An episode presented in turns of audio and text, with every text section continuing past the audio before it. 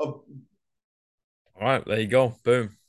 Um, yeah, man. I mean, doing something that lights you up, you know, fills that cup and just makes you want to jump out of bed in the morning. Um, you know, what else would you want to be doing? You know, like it doing shit that just drains you. Uh, it's just a drag, you know, 24 hours just goes so slowly. And then when you do shit that you end up liking or loving, or it's your passion, or you're just interacting with those people, you find that you have so much more energy, right? And uh, that's me with mm, coaching. Like if if I can coach sun up, sun down, and I'm I'm fired up, I'm pumping, you know, joints might be hurting, you know, because you're always just running around like a headless chicken. But you know, there's there's those adverse times where it's like, oh, you know, I'm kind of laboring or pick and packing or working in a news agents or something. And you're checking the clock every five minutes. You know, it's it's only been five minutes. Feels like it's been five hours. You know, and just life's too short, man. Do something you love. That's it. That's it.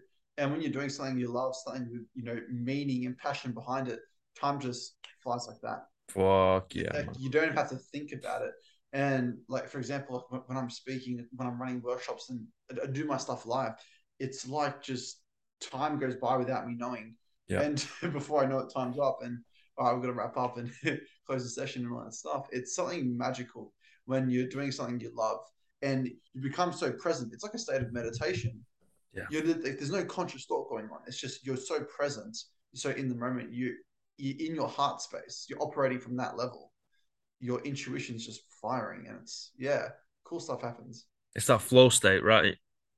Mm, Yeah, man. And it's it's um I find it very fascinating of how paths end up crossing and you meet people that you should be meeting in those times, right? Like if you're doing something and just head down and be like, you know what, this is who I am, this is what I should be doing for at least now, right? And this is what I'm going to be go doing. You meet all these fantastic and amazing human beings that just end up benefiting you. And you know, it's the same same the other way around, right? Like doing shit that you probably shouldn't be doing. You know, you got you've had the uh the vice grab hold of you too hard and you meet some people that you probably shouldn't have met. hmm Yep. Although life has a magical way of just handing you what you need at the right time. Whether you're not doing the quote unquote right thing or you are doing what you love, what you're passionate about, what your just intuition's driving you to do, life will throw people, experiences, things in your path in order for you to learn something, see Yeah. Have a new experience, opportunity, whatever it may be. Though what I find is when you're living in alignment with your values, who you really are, man, does life unfold beautifully. Mm. So I feel like I've got so many questions I want to ask you, but first off, let's just I want to I want to know your story, brother. You know, let's I'm going to give you the microphone. I'm going to shut up and let's let's hear this this wonderful story, man. For sure, man. Yeah. I mean, um, so I, I um I mean everything my story is like very mental health focused and related and I'm a very analytical person as it is. And it started when I was 12. I mean, just you know, it, like just really questioning myself. Like I was asking existential questions, man. Like, you know, what's the meaning of my life? And you know, at 12, that's a hard question to answer. So I asked myself another one. Well, if um, you know, if I was gone and dead, would anything actually change or be different? And again, hard to answer when you're alive. So I try to figure out if I was actually of, of any value, if I really was anyone in the world. And you know that you know gave me an answer because I was I was young, I was 12, lived at home with my parents. It yeah, didn't really mean much, at least Mm, like from what I could see, because I wasn't I didn't have a job. I was just sort of taking up space. mm, So if I wasn't here, no, nothing would be different. Uh, there's just be more space for someone else who has more meaning and purpose in life. And yeah, that ultimately meant that my life meant nothing. And so I, yeah, I grappled and held on to this definition that I was worthless. And mm. that's how I, I, I, would label myself to myself. I wouldn't say share this with anyone else. I mean, this really upset me, and no one spoke about their emotions. And so why was I going to? I mean, it was not long after that that I started dabbling in drugs. I mean, I got lost in that world for quite a while. But thankfully, my um my first girlfriend that I had when I was 13, she um actually got me out of that whole world, well, the whole dealing and all that stuff, man. But then I became obsessed with other vices. Now, one thing we were speaking about earlier on, hope, meaning, purpose, right? The, there's one word in there that's really significant for me with everything that I do. It's meaning. And something that looks good on the outside doesn't always mean it is good. It's like the difference was between me saying, "Hey, you know, like I genuinely appreciate you, Alex," versus, "Yeah, I um, I I appreciate you, Alex." Like there's context behind everything, and there's also context behind actions.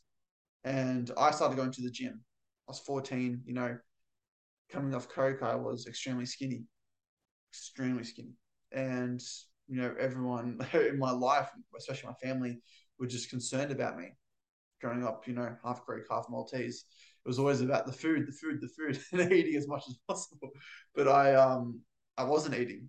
I, I, I just, yeah, and I didn't like how I looked, and so I started, you know, going to the gym to bulk up. And I went to the gym. I made some significant progress. Jesus, I mean, like, I was by far the biggest kid in my grade most ripped, all that stuff. And I had this ego, man. Like everyone was validating me from the outside. Mm-hmm. And so in my own mind, I was just, I sort of just took it on. I'm like, all right, yeah, I, I, I'm, I'm a big guy, sort of thing. Keeping in mind, everything I was doing came from insecurity. Come the start of year 10, I'm, I'm now, how, 15. And I, man, like, people started questioning if I was on steroids. Like, and I, I, I just kept training and eating, training and eating. I I started, man, in eight months I put on 30 kilos, and four months dropped 20 of it, all for this one photo. And man, like I had this vision, right, for a solid year. I knew exactly what this photo was going to look like. I was going to be topless, ripped, huge. And at the very end of um, 2015, I got that photo, posted the camera. My sister took the photo, and yeah, we, we posted it, well, I posted it online. None of this is her fault. It's all what I wanted to do. And um, yeah, it's funny. On the outside, I looked perfect, man. Like at 16, right? I mean, man, like, ripped, muscular, all this stuff, and you know, all the attention in the world. Everyone believed that I was doing well. You know, all the likes, the comments, girls inboxing me, friend requests, yada yada yada, everything like a sixteen year old would want, right? and it's funny how on the outside everything can seem so perfect that a week later I felt like my only answer to all these, you know, things that were on the back of my mind the whole time for the last four years. Those thoughts of feeling worthless were still there. That no matter how good I looked on the outside, nah, the only answer to all these this pain was to end my own life. I threw myself 35 meters and yeah, two weeks later, I woke up in hospital. And it was, you know, different, man, you know, because mentally I was in the same place. If anything, amplified because how I was feeling was only just exacerbated for the fact that I failed. But not only did I fail at trying to end my own life, the only thing I wanted to do for four years, I woke up with everything below my rib cage. I mean, everything with no sensation and no function. I couldn't even sit up; my abs weren't working. Couldn't feel or function my legs, and it affected other things as well. And you know, if I was worthless beforehand, I mean, how pathetic am I now for the fact that I failed? I mean, one thing I just, yeah, really wanted to do. But man, I, let's just say, I was very blessed. I had the right people in my life. The right, just things just came my way. We were talking earlier about, you know, living in alignment, how things have just come to you. Man, I'm surprised because uh, the reason I sort of shared that earlier is because you know I was resisting everything in terms of all the supports. I refused my antidepressants, all this stuff, and you know, seeing psychologists all the time, continuously lying to them. lying to everyone around me. You know, people would always want to ask, you know, what happened to you? Why are you in the wheelchair? You're 16. You know, people in the ward, people that came to visit, you know, some of my friends and some of them didn't know, but um, even complete strangers. yeah, and I always said the same thing. I, you know, had an accident. And four months into my hospital stay, I was out with my mum and, you know, got some piercings that day. And I used to love piercings at the time, man. And uh, yeah, he, sorry, my mom said we should probably get going back because I got a physio appointment. And we got on the train, and man, like halfway through the trip, this guy comes on. He's a just what's the word? Just no filter, blase, just real bogan. you call them bogans, you guys probably call them rednecks. yeah. yeah, just that real sort of out there personality, man. He comes on the train and just before he even sits down, he just looks at me. He's like, "What did you What did you do to yourself?" And mm. in this like spiteful tone. And dude, it, I, I don't know if it was a mixture of just him being abrupt, but also me like with you know the new piercings, feeling like you know got a bit of a strut in my step, so to speak. I just said for the first time I attempted suicide. Yeah, and he laughed at me. yeah, it's just like that was pretty fucking stupid, wasn't it? and man, this guy, yeah, like I said, no filter. And the reason I brought up the whole no matter where you're at, life just tends to throw the right people, things, experiences, whatever in your path, in your journey. I really think this guy was something significant for me because, you know, the next morning I woke up with a sense of lightness. And yeah, I mean, I don't, I don't know what it was, but I just, it's like intuitively, I just went to my social worker. I didn't even think about it. And I shared with her like what was, you know, how I was feeling, what happened with the guy on the train and all that stuff. And she's like, "Hey Matt, maybe it was a sign." Mm. And uh, I'm like, "What are you talking about?"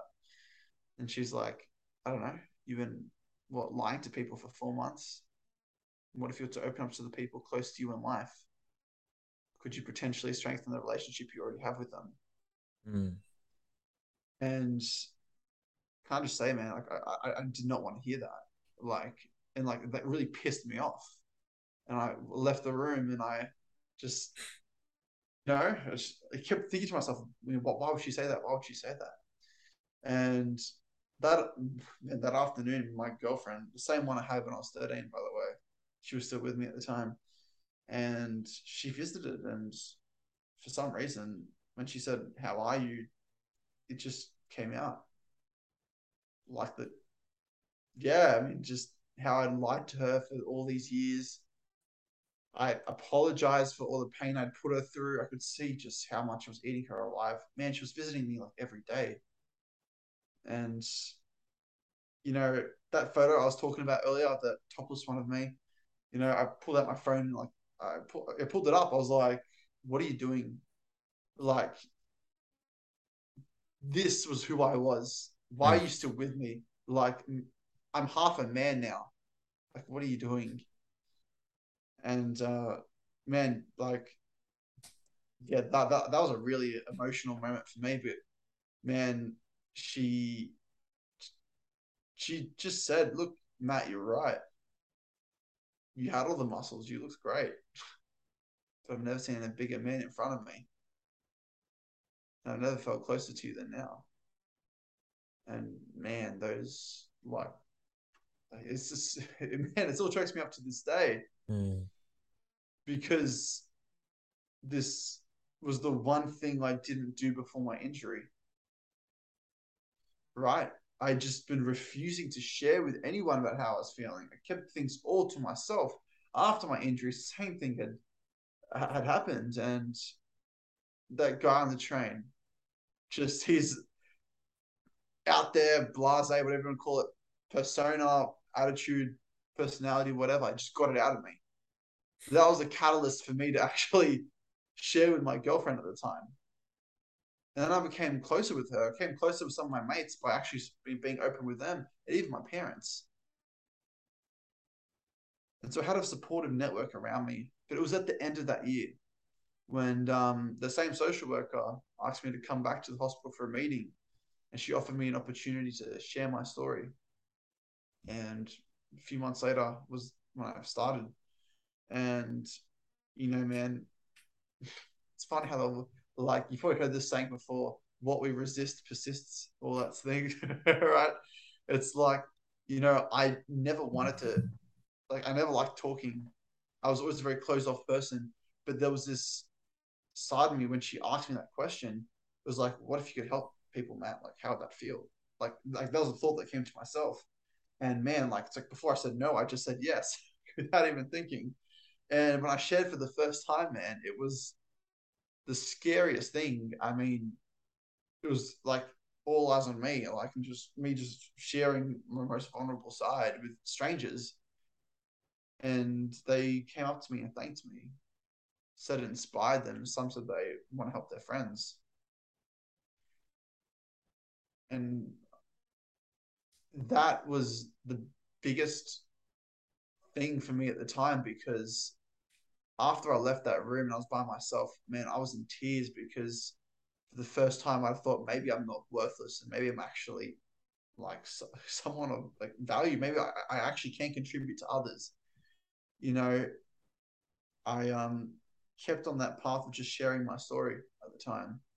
And then later down the track was like, no, I want to do more than this. I want to facilitate workshops, actually invite people into an experience where they can not only see themselves, but see how they can support others, see how they can support them, themselves, and also have a supportive network. That was within high schools. And then it branched out into the corporate space as well. Because there's such a need not only for connection and mental health, but also mental strength, resilience, and that's a whole other topic that I I, I started diving into, and really started applying to my life. You know, going back into things that I love, like going to the gym, changing the context though, no longer doing it for insecurity, but now doing it to reach some goals. Using mental strength in other areas of my life and resilience, and basically coming to a point where I can now say with absolute conviction bro, I am truly happy. I'm no longer depressed, anxious, or suicidal. Do I still get down? I mean, yeah, I get bad days. I'm still human, but I wouldn't change a thing in my past because it hadn't all all had happened, I wouldn't be where I'm at now. Bro, I, I I thank you for for sharing that with me, man. Man, I um, it's my pleasure. That's uh, that's really powerful, man. You know, like you touched on you touched on a couple of things there that really, really resonated and really hit home. Of the first one was compliments of an external feature, and that's something that I think we all fall victim to, right? And whether it's a learned behavior or whether it's innate within us, I'm not sure. I'll leave that to the uh, the brainiacs and the scientists, right? Um, but it's so true. We do. You know, we we chase after that next thrill, right? And once that thrill starts dwindling and diminishing, then we discard it and chuck it away, and then go to the next one. And that ultimately means people, and that also means those people bring baggage with them. You know, and then we complain everybody's got baggage. You're like, yes, because we're doing it to each other, and we're also doing it to ourselves, right? Mm, and then absolutely I want to ask, what's your purpose? After all that, what is your purpose? My purpose is to influence meaningful change in other people's lives. Meaningful because it has to hit home for them, has to, you know, resonate with them deeply. And in order for that to come about, brings about beautiful change. Mm. And when you touched on just you know that external validation, man, it I I believe to some degree we all have that. Yeah. To some degree, it's not like it's not good or bad. It's just okay. Well, how extreme is it, and how much are you like actually thinking about it? Because the and it, it relates to purpose quite a lot because when we're in our purpose, when, when we're truly fulfilling our mission, doing what's meaningful to us, what's, you know, what's meaningfully driving us, it's all about someone else, other people, focusing on what they need, how we can contribute and add value to them rather than what's in it for me and how am I looking right now. Because if you're worried about yourself, you know, how you're looking, how you're looking, what other people thinking of me, your eyes are on you. Your eyes aren't on other people. And so when we come from a place of meaning and purpose, I believe honestly, it starts to diminish mental health struggles. Yeah. When you have depression and anxiety, like, you know, this is a kind of controversial thing to say. Your eyes are on you in that moment. When you when you are feeling those ways, more times than not, will, when we're in that headspace, depression and feeling depressed are two different things. When someone's someone has depression, typically their mindset is about them. Their headspace is internal. It's look, looking, reflecting on them. But when we look outside of us and have our attention on how we can add value to others, especially in a way that's meaningful to us, coming from a purposeful place, adding value to others, but also taking that attention away from us and onto other people. Mm.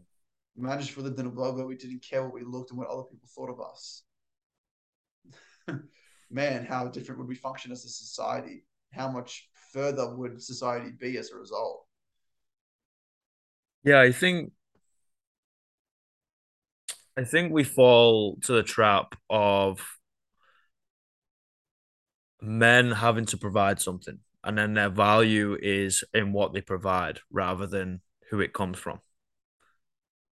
And this is something that I uh, I kind of ponder with a lot, and I think it's also the same point for females as well because it's like oh females have got to provide looks, and I'm talking stereotypically, you know. Obviously, this is not always the case, and I do not agree with it, but I'm talking stereotypically here. Females have got to provide the looks, lads have got to provide the goods, right? But that that's I think we've fallen at the first hurdle. We're we're focusing on what's on the table rather than who's sat in the seat. And I mm. think if we actually dive into and first of all, I think we need to understand ourselves before we can start to understand the world and the people around us. So we need to have that hard conversation with ourselves, and that's going to get ugly. And you're going to end up hating yourself, and you're going to have to start, pardon the the very poorly timed pun, but you're going to have to start killing part of yourself. Like there's going to be parts of yourself that you're just going to have to rip up and be like, you're not allowed to see the light of day no more because mm. that's just going to keep me in where I was, and I no longer want to be there. But if you start to mm. understand yourself, and then you see people what's within their eyes, not just the reflection of yourself. Right. And I think that is the point. I think that's how we do it. I think to ask questions, not just to respond, but to understand. You know, who is who is this in front of me? Never, no, not just okay. On to the next one, on to the next one, on to the next one. And it's difficult, right? Because we live in an instant gratification world of where our attention span is what three seconds, two seconds. You know, it used to be seven. There you go. like it used to be seven seconds our attention span. Now it's frigging it's two, three, right? It's like what happened there? You know, what do I oh I don't really this is we had a hard conversation with this chick. Oh, what do I do? I swipe one way. You know, and it's everything is okay, next thing, next thing, next thing. Where's the comfort? Where's the comfort? And I think we have to purposely place suffering on ourselves and I'm not talking on a sadistic manner. I'm talking you got to do the hard things. You got to earn the right. You got to earn the right to be comfortable. You got to earn that right. And we got to understand who we are rather than just this scratching the surface of just like, oh, yeah, he looks pretty. And then that's it. This is the thing. Like you, you, you touched on the instant gratification like society that we live in. I mean, we can all point the finger at social media for that and so the way, the, the way I look at it is like what you were talking about earlier. Like girls provide the looks, guys provide the goods, like supply the goods, like as the stereotypes, right? If we get focused in on that, and like let's talk from the like men providing the goods, right? Because we're both men here. If yep. you get caught up in the metrics of how much money you're earning, you know what what, what your title is, your position, um, how much money you made, uh, whatever, right? Uh, these metrics, you're essentially a, a, teenager who's focusing on how many, or whoever focusing on how many likes they get on Facebook, mm. focusing on the metrics, rather than if you come from a meaningful place, what's the measure? What's the metric for that? Well, how much meaning do you? How how, how much does it align with you? And it either aligns or it doesn't. And so now it's black and white. It's clear. It's night and day. It's no longer grey. And now open to uh, comparison. Oh, you know, I make six figures, but Joey's making seven. I'm, what am I doing? I'm not good enough. But I'm CFO, but he's a CEO of his company. His company has 65,000 employees, mine only has 20. Mm. Right? It's like we get out of that we get out of that space of measuring those metrics and applying our so just living in alignment with our values by applying that doesn't matter what other people are doing doesn't matter what, how, what other people are achieving we're now living a meaningful life and when we live a meaningful life does it really matter? No it doesn't. You wake up every day inspired. You have fulfillment throughout your days and you're providing value to other people in a way that's obviously you're resonating with. And if you ask me, the most deep and meaningful way we can contribute and add value to others, the place we can come from in terms of purpose, when I see it, the deepest way we can have purpose is to contribute to others in ways that once ailed us. Mm. For example, me, I'm now facilitating workshops. I call them mental fitness workshops because before my injury, that's one thing I didn't have. So when I go into a, high school, I'm providing them with an, an experience, an opportunity to tap into the one thing that I didn't do for my injury. Speak up, supporting others, supporting yourself, having a supportive network. I didn't do those things. I didn't have those things before my injury. Because I'm providing that now to young people, that's provided me with a, a, such a level of fulfillment because I'm coming from a place that I understand from my personal experience we all have a story. We all have experiences that relate to us. Trauma is not something to compare. It's all relative. Does have doesn't mean your your purpose has to come from trauma. But if you are someone who is traumatized, who has had adversity and has had struggles, you've really got a gift. And you can use your adversity to your advantage. I really believe everyone can. Yeah, me too. And by providing ways, providing value from a place that once ailed you, there would be nothing more fulfilling. Because now you're knowing, you know what that pain feels like, but knowing you're helping other people out of that place, man, what more could you do for the world? It's like life gave you that obstacle, so you were able to provide that remedy for other people. Yeah, that's really special, man. You know, it's like being the leader that you uh you needed when you were younger, or the role model you needed when you were younger, right? And I think that's um that's a very special gift, man. You know, it's a lot of responsibility, and I think I think responsibility ages a person, not suffering. Um mm. So I think you need to take yourself out and look after yourself a lot more when you when you have that weight on your shoulders, so to speak. Um, and I think that's a a very interesting point towards males and towards single mothers, right? Of they always put themselves last and take all the responsibility on themselves. You know, the person carrying the most load should not eat the least. right? Mm. Like, okay, it might it might work out for a time, but then you're eventually gonna break. You know, it's just it it's simple. Um so I think I think taking on responsibility is a gift. I think yes. it's uh it's such a privilege. But I'm also quite interested of okay, we now need to fill up our cup so then we can go pour it into someone else's. You can't pour from an empty cup. Yeah, man. You know, of course, of course. Bro, I got three questions. Please. What's the greatest piece of life advice you've ever received? I've never thought about this, but and, and, and like it, it's okay. The the two things floating in my mind. There's one that's very grey and vague and applies to many different things. To follow your heart. Yeah. So I mean, obviously that's relating to what I talked about earlier. Everything that's meaningful, though. Then the other best thing is the book that I've read. It's one of the first books I read, The Power of Now that book transformed my life. It's, and what's the life advice? Be. That's it. Just be. Just be. Mm-hmm. I think um I think not a lot of people in the modern world possess the ability to just be. It's the hardest thing to do in today's society, unfortunately, yep. but is the most I would say it's one of our most powerful tools.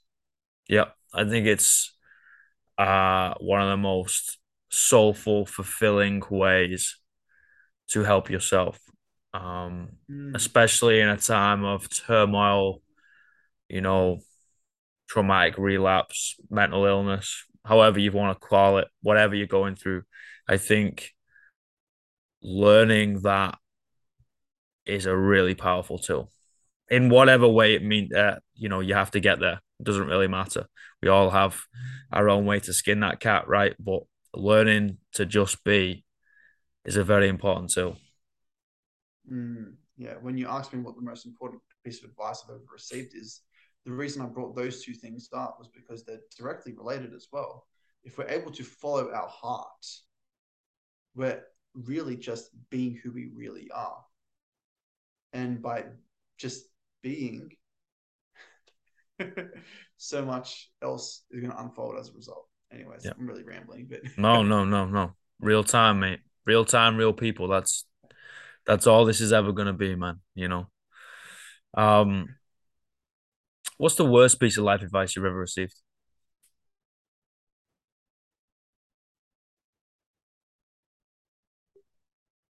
Now I'm gonna need to provide a little bit of context to this. Listen to your elders. Mm. Now there is a place where that is very, very, very relevant. Yes, listen to your parents. Absolutely. Listen to everyone, but don't just bl- fo- follow blindly. Yeah. Have enough